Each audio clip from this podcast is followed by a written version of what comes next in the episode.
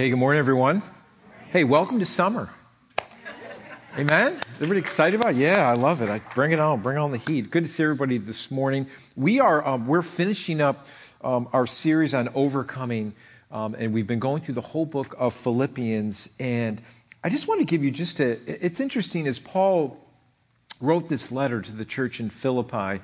Um, as we've been going through chapter by chapter through this book, it's it's amazing the tone in which um, the Apostle Paul wrote uh, this letter because he, he faced so many trials and difficulties in his life, and he actually writes this letter from prison. And you would think that um, someone that's writing from prison and all the things that Paul went through, that, that the tone of his letter would be really discouraging or that he would really be down. But, but his letter is so encouraging to the Philippians, and they stood with him during his imprisonment and they um, loved him through that and they prayed for him. And it was a very encouraging letter. And what's interesting about this letter is uh, this is the first church that Paul started in um, Europe.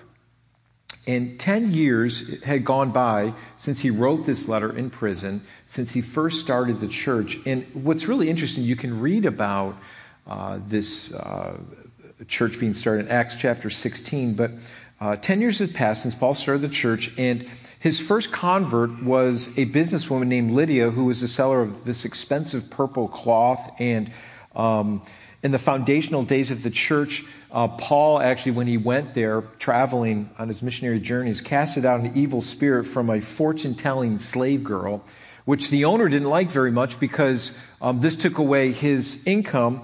And so there was all this controversy stirred up about Paul and Silas. And so they were thrown in jail because this was a source of this man's income. And when they were thrown in jail, they were flogged, they were put in, in stocks, and basically left there to die. And then while he was in uh, prison, an earthquake shook the foundation um, of the jail, and the, the, the jail, the prison doors were open, um, and he was able to go free. Uh, the jailer, uh, knowing that these prisoners were going to go free, was going to kill himself. And so Paul said, wait a minute, wait a minute. This is, this is a God situation. So he led the jailer to the Lord, and the jailer's whole family came to the Lord. Isn't the Bible fun? This is, this is cool stuff. This is, people are saying, I need to read the Bible more. I didn't even know this stuff happened in there. And, and this is, so Paul, he, he's, he's reflecting back and he's writing this letter. And, and, and this is how the church got started. And so this church, 10 years later, is still going. Paul is encouraged.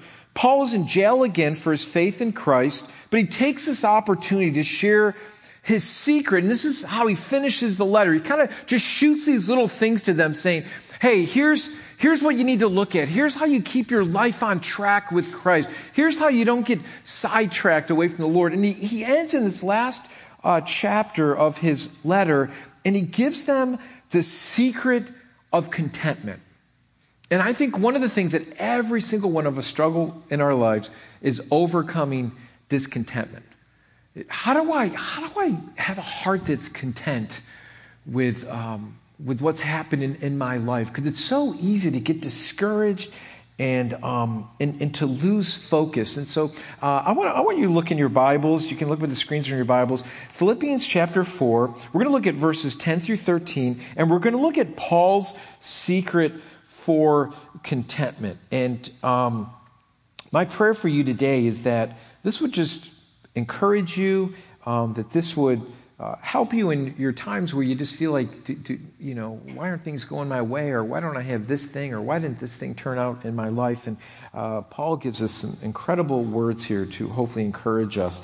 And starting in verse 10, it says, Paul says, I rejoice greatly in the Lord that at last you have renewed your concern for me. Indeed, you have been concerned, but you had no opportunity to show it. And I am not saying this because I'm in need, for I've learned to be content in whatever the circumstances.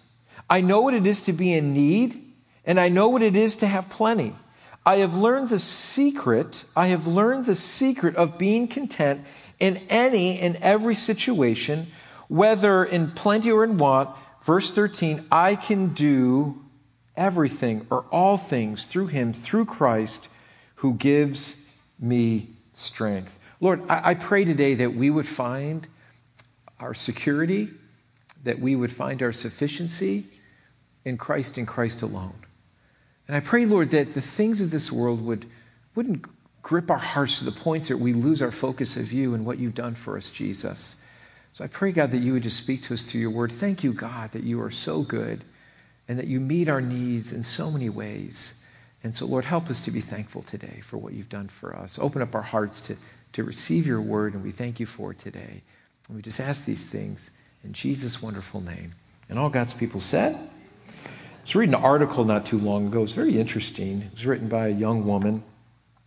And the title of the article was um, basically talking about this enough syndrome, that she felt like she never had enough.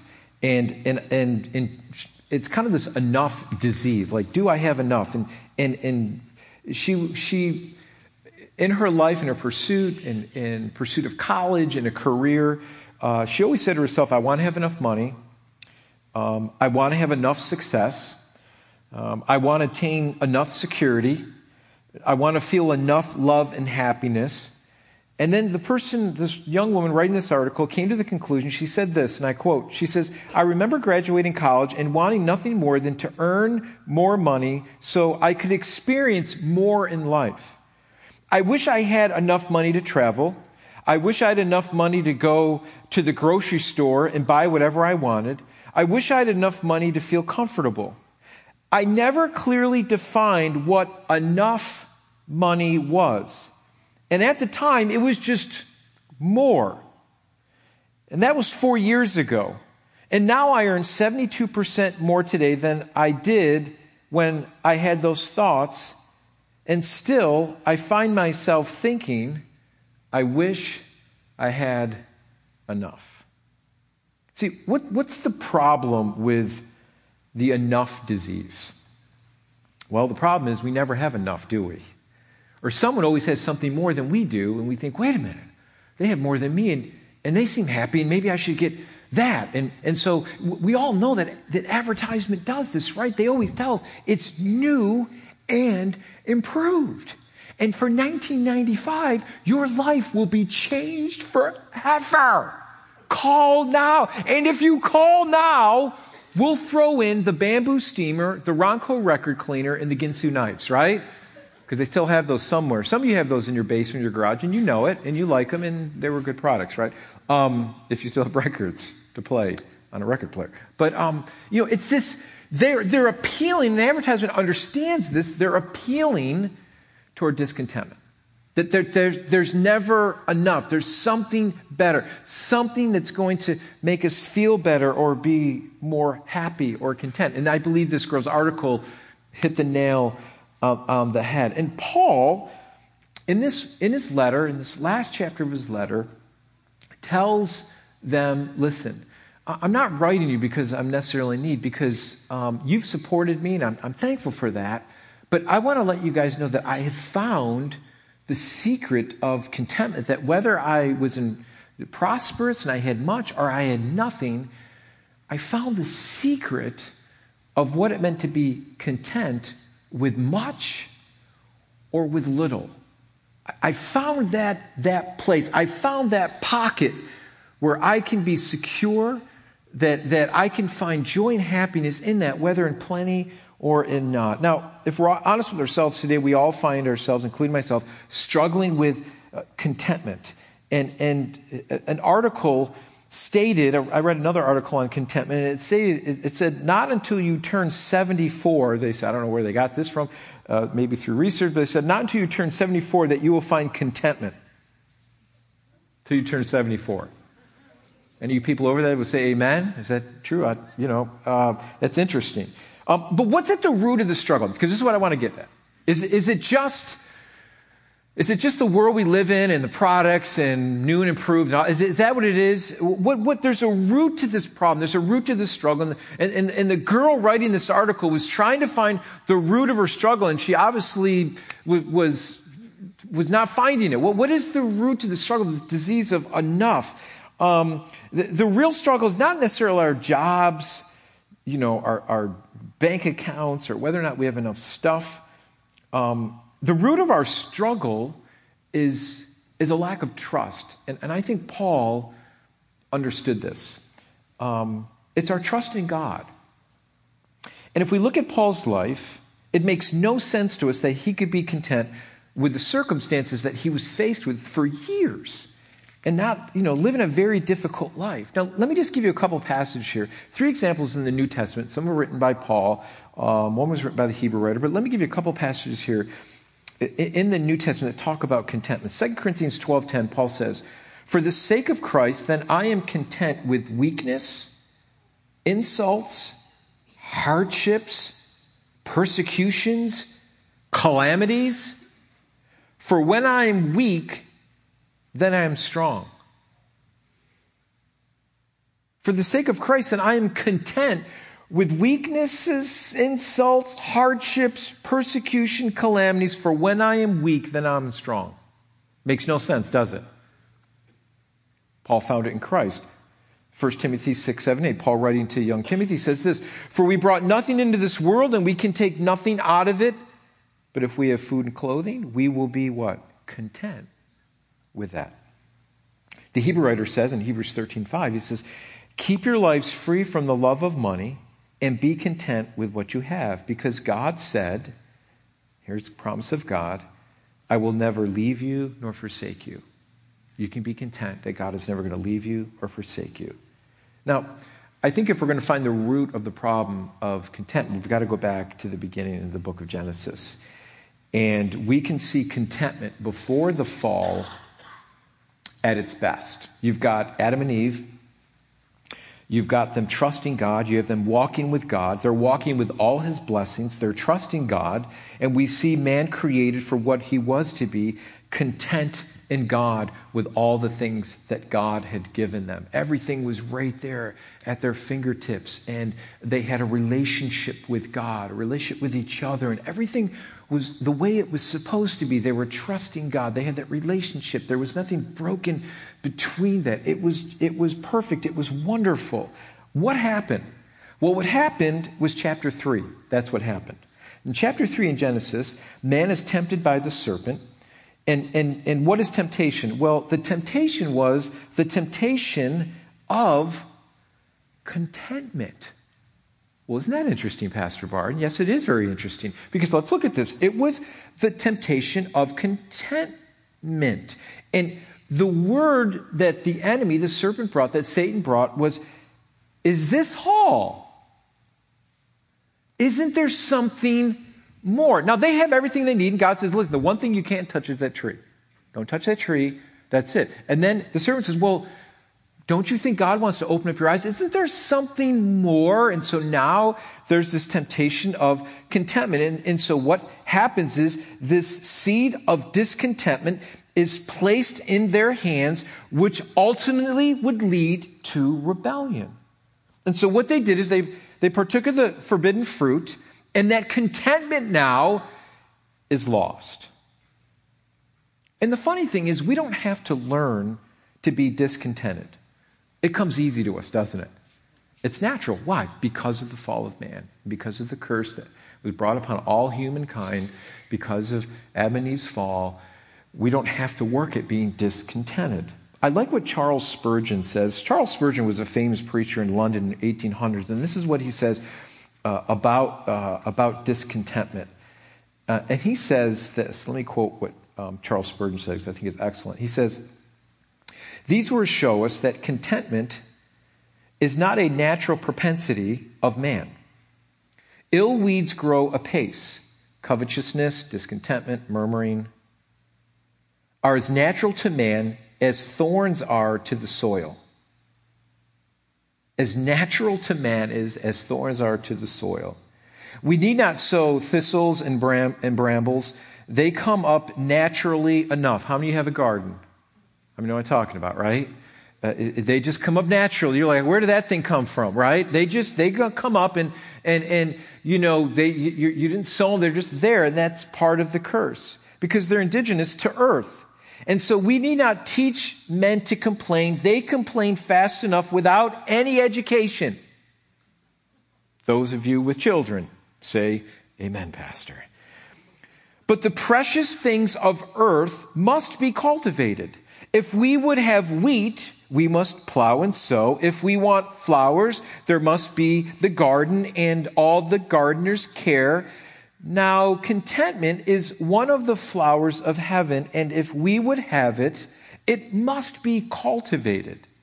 It will not grow in us by nature.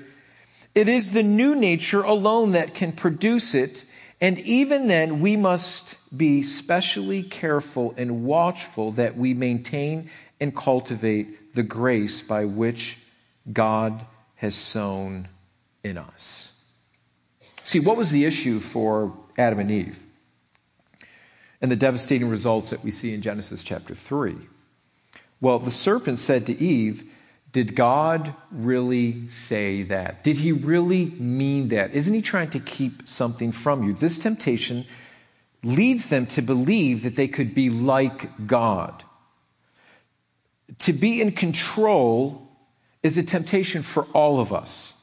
It's a control issue that we think we can do a better God than, than God. And so, underneath this discontentment is this pride and this lust in this greed to want more and to feel like this is the thing that's going to satisfy us. Um, I can remember when um, my son Wesley is going to be a senior next year, but when he was about five or six, um, um a couple times the ice cream man came around our block.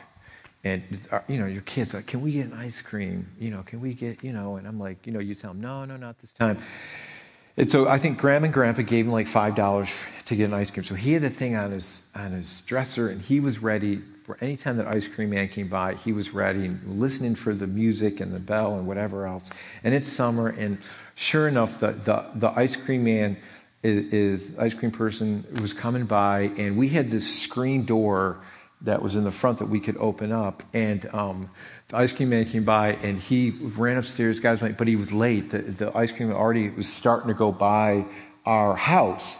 And so he runs the front door. He grabs the front door, but it's locked and he can't get the screen door open. And so what he does is little five year old kid, six year old kid goes into his Chuck Norris, his Bruce Lee, and just kicks kicks the whole front screen open, knocks it out, runs out, and he's running down the street with his $5 saying, I don't even remember what happened next because all I'm like, what just happened?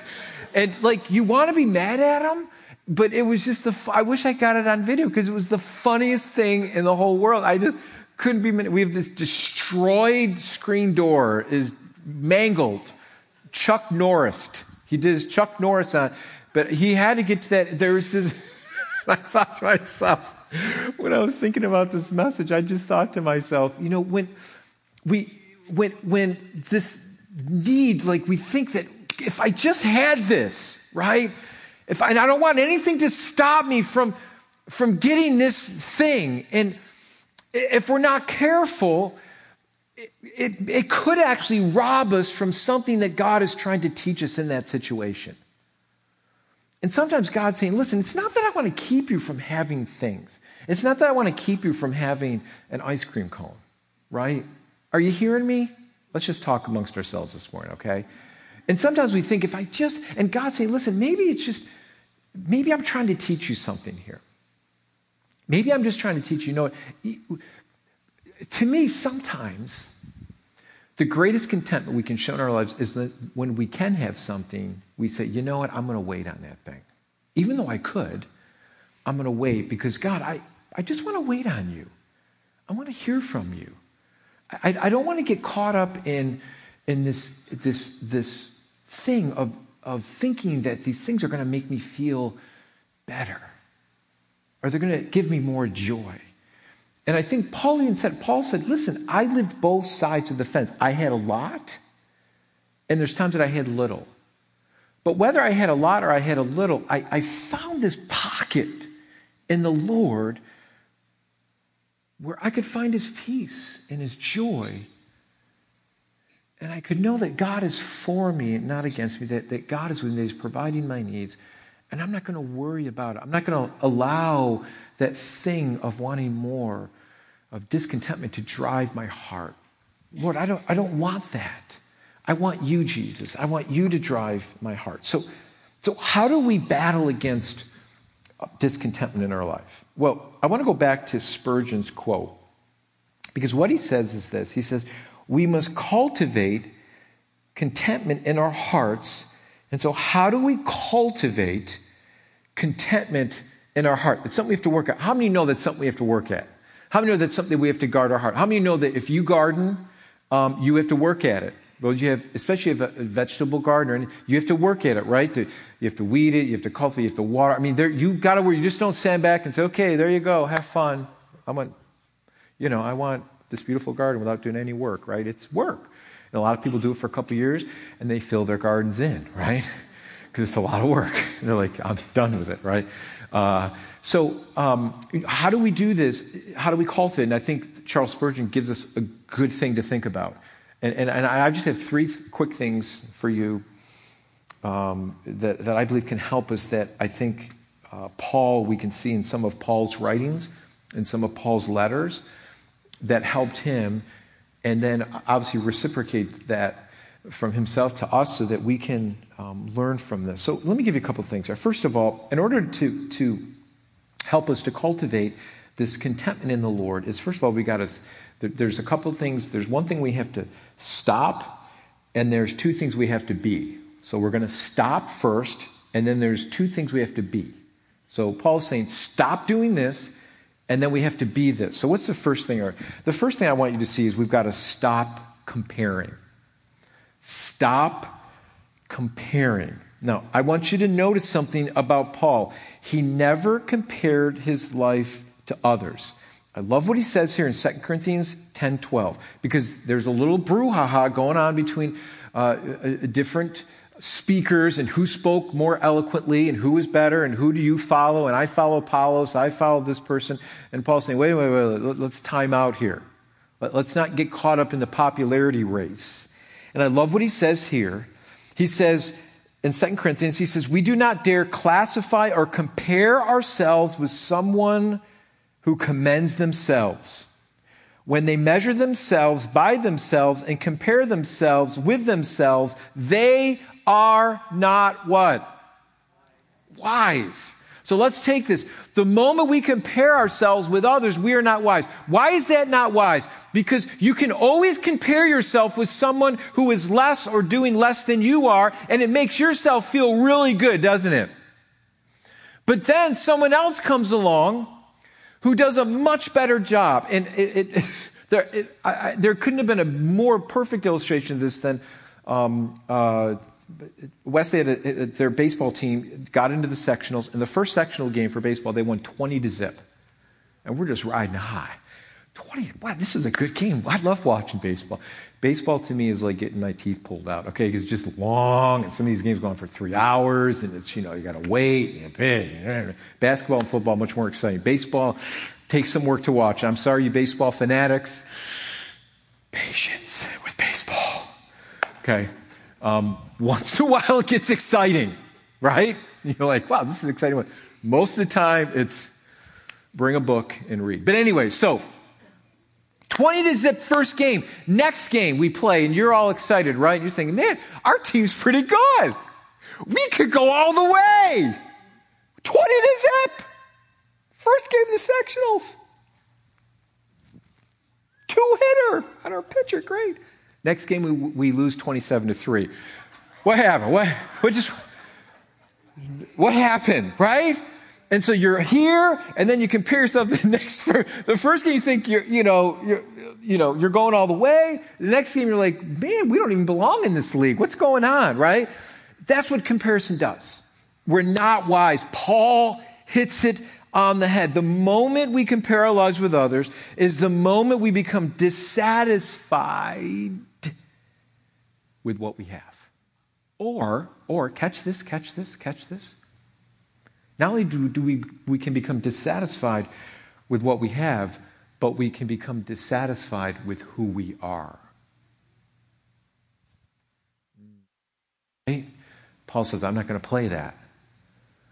Paul says, listen, because think of Paul.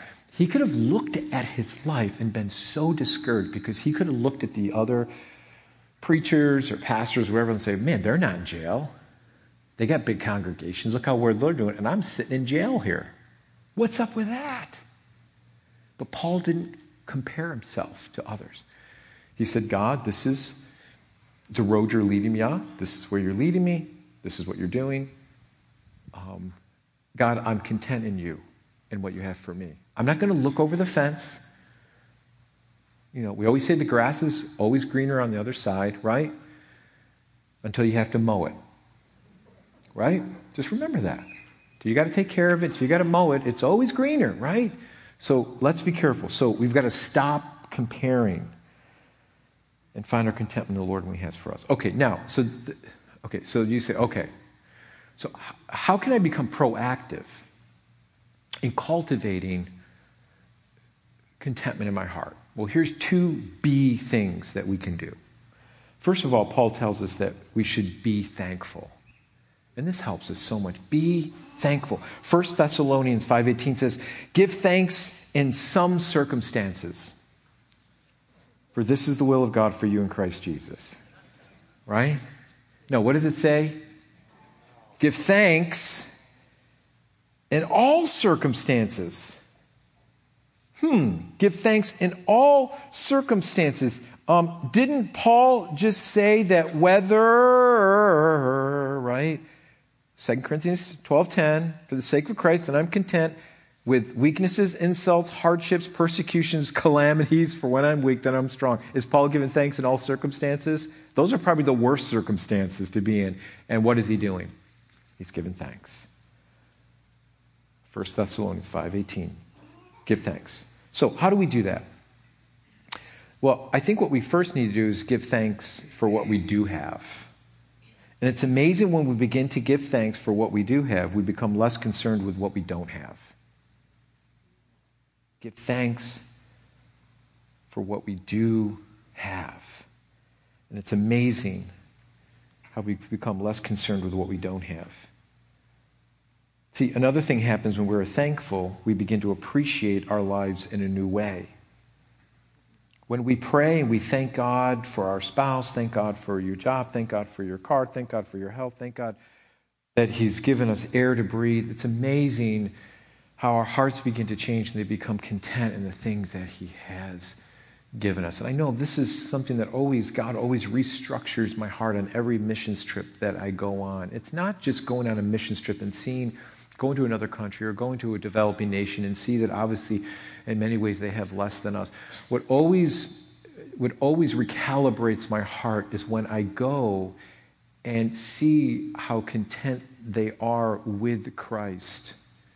And, and for us, the things that we do have, and it's like, wait a minute, God, recalibrate my heart because it's not the things that bring joy or happiness. It's Jesus that does those things, not the things. And God always recalibrates my heart because recalibrates my heart because I see the joy in the people of God and what they do for the Lord, and uh, in the midst of of, of uh, where they're living and so on and so forth. And and and and many of it is very a, a simplistic life, and but yet there's a contentment and joy of what God is doing in their hearts, and it's, it's good to be recalibrated. So when we give thanks for what we do have, it's amazing that we begin to have thanks for what God is doing us, and we become less con- uh, concerned with what we don't have. I love that about the Lord, that He does that into our hearts when we become thankful. And so I think, I think we need to implement that thankfulness into our prayer life. So here, here's how you would do in your prayer life. Um, many times we go to prayer and we have our petitions and we have our list that we go before the Lord, and that's fine. We should go to God with our requests. We're told to do that. But I think when we go to the Lord, let's, let's go to the Lord and say, God, before, before I bring you my list, before I bring you my concerns, and God wants us to bring his concerns, He says to cast all our cares upon His feet because He cares for you. But I think a way to cultivate this contentment in the Lord is when we come to the Lord, let's just thank Him. Say, God, thank you for this day. You know, thank you for our, our nation. Thank you for those that have, you know, thinking about Memorial Day weekend. Thank you, God, for those that have given their lives that I can, man, I can worship in church today because of the freedoms that we've been granted for those that have given their lives. I was doing some research on the different wars that, that the United States has been in, and since you know, the Gulf War and the war on terrorism, 7,000 men and women have lost their lives. 7,000 men and women have lost their lives. And, and I think we can tend to forget that there's a war going on today. Thank you, God, for those that are putting their life on the line against terrorism and, and so on and so forth. That, that God, we can, um, we can be free to worship you today. Thank you for that, God. God, thank you that when I go into my refrigerator, there's 14 different types of mustards that I can pick from, right? I mean, we, we have so much. And so let's just be thankful. Just when you go to the Lord in prayer, just thank Him. Thank Him for all these things. And this will melt the discontentment in our hearts. It will melt it away. And so let's be thankful. So let's, let's, let's be thankful in, in, our, in our prayer life. So we, we, we, we stop comparing, we give thanks. And then the last thing here is we just wrap it up, is I love this. This is when God showed me this principle in my life, um, it just broke me. And, and I think this more than anything else, and Paul talks about it so much in his letters, but I think this more than anything else will break discontentment or the need or, or the disease of enough. And that's be generous. Not only, not only stop comparing and be thankful, but be generous. I love what Paul says in 2 Corinthians 8 7. He says, But you excel in everything. But since you excel in everything, and, he, and he's writing this to encourage the Corinthians, he says, when you excel in everything in faith, in speech, in knowledge, in complete earnestness, and in love that we have kindled in you, see to it that you also excel in the grace of what? Giving. Of giving. See that you excel in those things. And, and when we give and we're generous, because of what Christ has poured into our hearts, the grace that God has poured in our hearts. And what Paul is writing to the Corinthians, he's saying, listen, the churches in Macedonia have nothing, but they're giving to the need to the church in Jerusalem. You have a lot, but, but you're doing some good things, but the one thing that you're kind of lacking in is this grace of giving. Excel in that. And I believe that the grace of giving and being generous breaks the discontentment in my heart. Because what has happened is God, through his love and his grace, when you know how much that you have been forgiven of and the debt that Christ paid for you, the result of that is I have to be a giver. I have to give. This is in response to the grace that you poured out into my heart, Lord. I have to be a giver. I can't hold on to these things because it would, it would, it would show me that I'm not really thankful for the things that you've done for me. And so the automatic response is that we become givers. So be generous with what God has given you. Be generous with what God has given you. Because when I give, I break the hold of money that it can have on my heart. And Paul says this that it's not money that is evil, it's the love of money that is. And so ultimately, Paul looked to Christ for his contentment. And Paul said this in verse 13. He said, I can do all things through Christ who gives me strength. Now, I, I know that's a great verse to, to quote if you're playing sports or whatever, but that's, that's not what Paul was saying. It's not, you know, I'm Superman and I can leap buildings in a single bound. Okay, I can do all things through Christ. That's not what he's talking about here. In the context that Paul is talking about, is Paul saying, whether I was in need or I'm in prison or I was in plenty, I can do all things through Christ who gives me strength. That's the secret of contentment that Christ will give me his strength, whether I have a lot or I'm in need. And see, Paul didn't judge his life by his lack of things. See, many times in our lives, when things aren't going our way, or we're going through a health issue, or we're going through things, sometimes we look at it as like, God, what am I doing wrong? But why am I going through these things when so and so is not going through those things, right? Ever done that? You're like, why? How come this? How come I have job insecurity and why am I going through this health thing? Why? And then I look at other people and why are they not going through the same things that I'm going through? And, and, and, and, and I know those people are pagans, right? They're pagan. No, I'm just teasing, right? I know they're not living for the Lord. And they seem to have everything going their way. Their kids are wonderful, right? They have good jobs, right? That's not what Paul is saying. Couldn't Paul have easily have done that himself? Why am I sitting in prison? Why? What's this thorn in my side? Why am I dealing? I can do all things through Christ who gives me strength.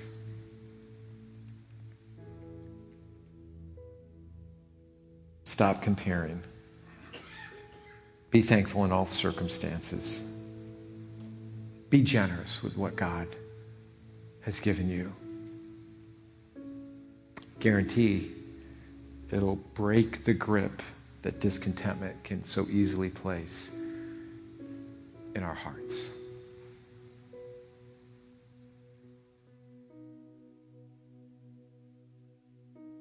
Isn't it great when you get to that point in your life where you can think about this, where you're just like, God, thank you for this. Thank you for, for, for what I'm going through, God. I, I don't know why I'm going through it, but thank you. I'm going to trust you through it. And not only I'm going to trust you, but I know your word is true that you're going to give me strength. I love this quote by Pastor Tim Keller. He says this If grace, are you ready? If grace has really changed our hearts, we don't ultimately care if life goes the way we want it as long as we have Him. If grace has really changed our hearts, we don't ultimately care if life goes the way we want it as long as we have Him. So, is there an area in your lives where discontentment has taken over? This is where we can give it to the, give it to the Lord. And ask ourselves Am I comparing? Am I really thankful? I mean, really thankful for what you've done for me by your grace. And God, am I generous? Am I, is my heart giving? Am I, am I giving the way you desire for me to give?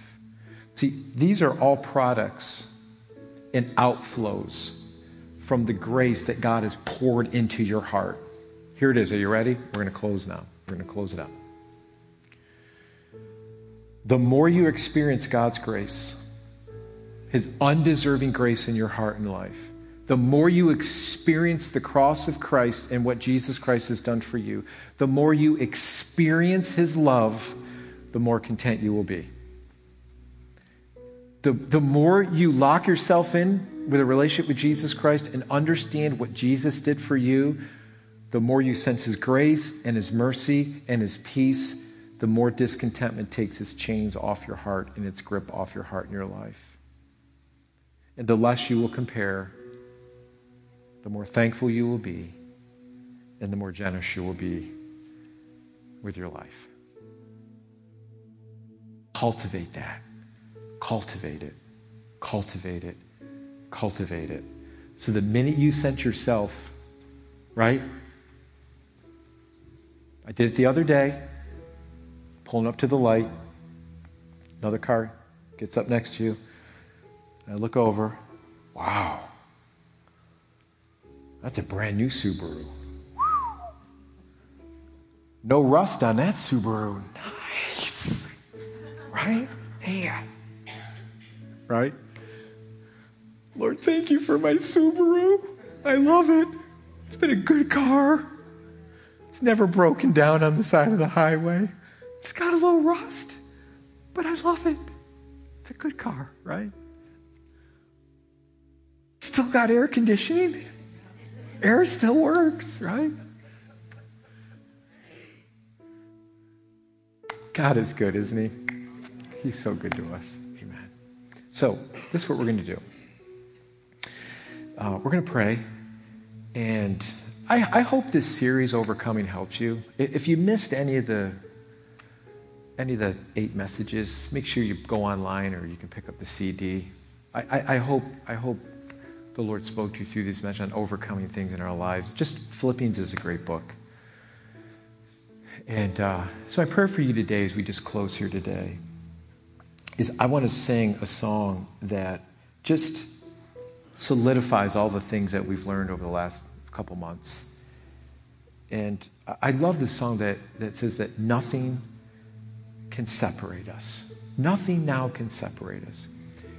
And, and so realize that in your trust in your walk with the Lord, just realize it's a matter of trust. It's a trust issue. God, I'm going to trust you, even though I don't see these things going my way. Lord, I'm going to trust you. I'm going to trust you. I'm going to believe. I know Christ is for me. I know He's not going to leave me. You, you've got to put your full leverage on that and trust the promises of God that He's faithful, that He's true. And this is what Paul reiterated chapter after chapter after chapter. Just trust the Lord, put your hope in Him. He's there. He that began a good work is faithful to complete it. He's not going to leave you or forsake you.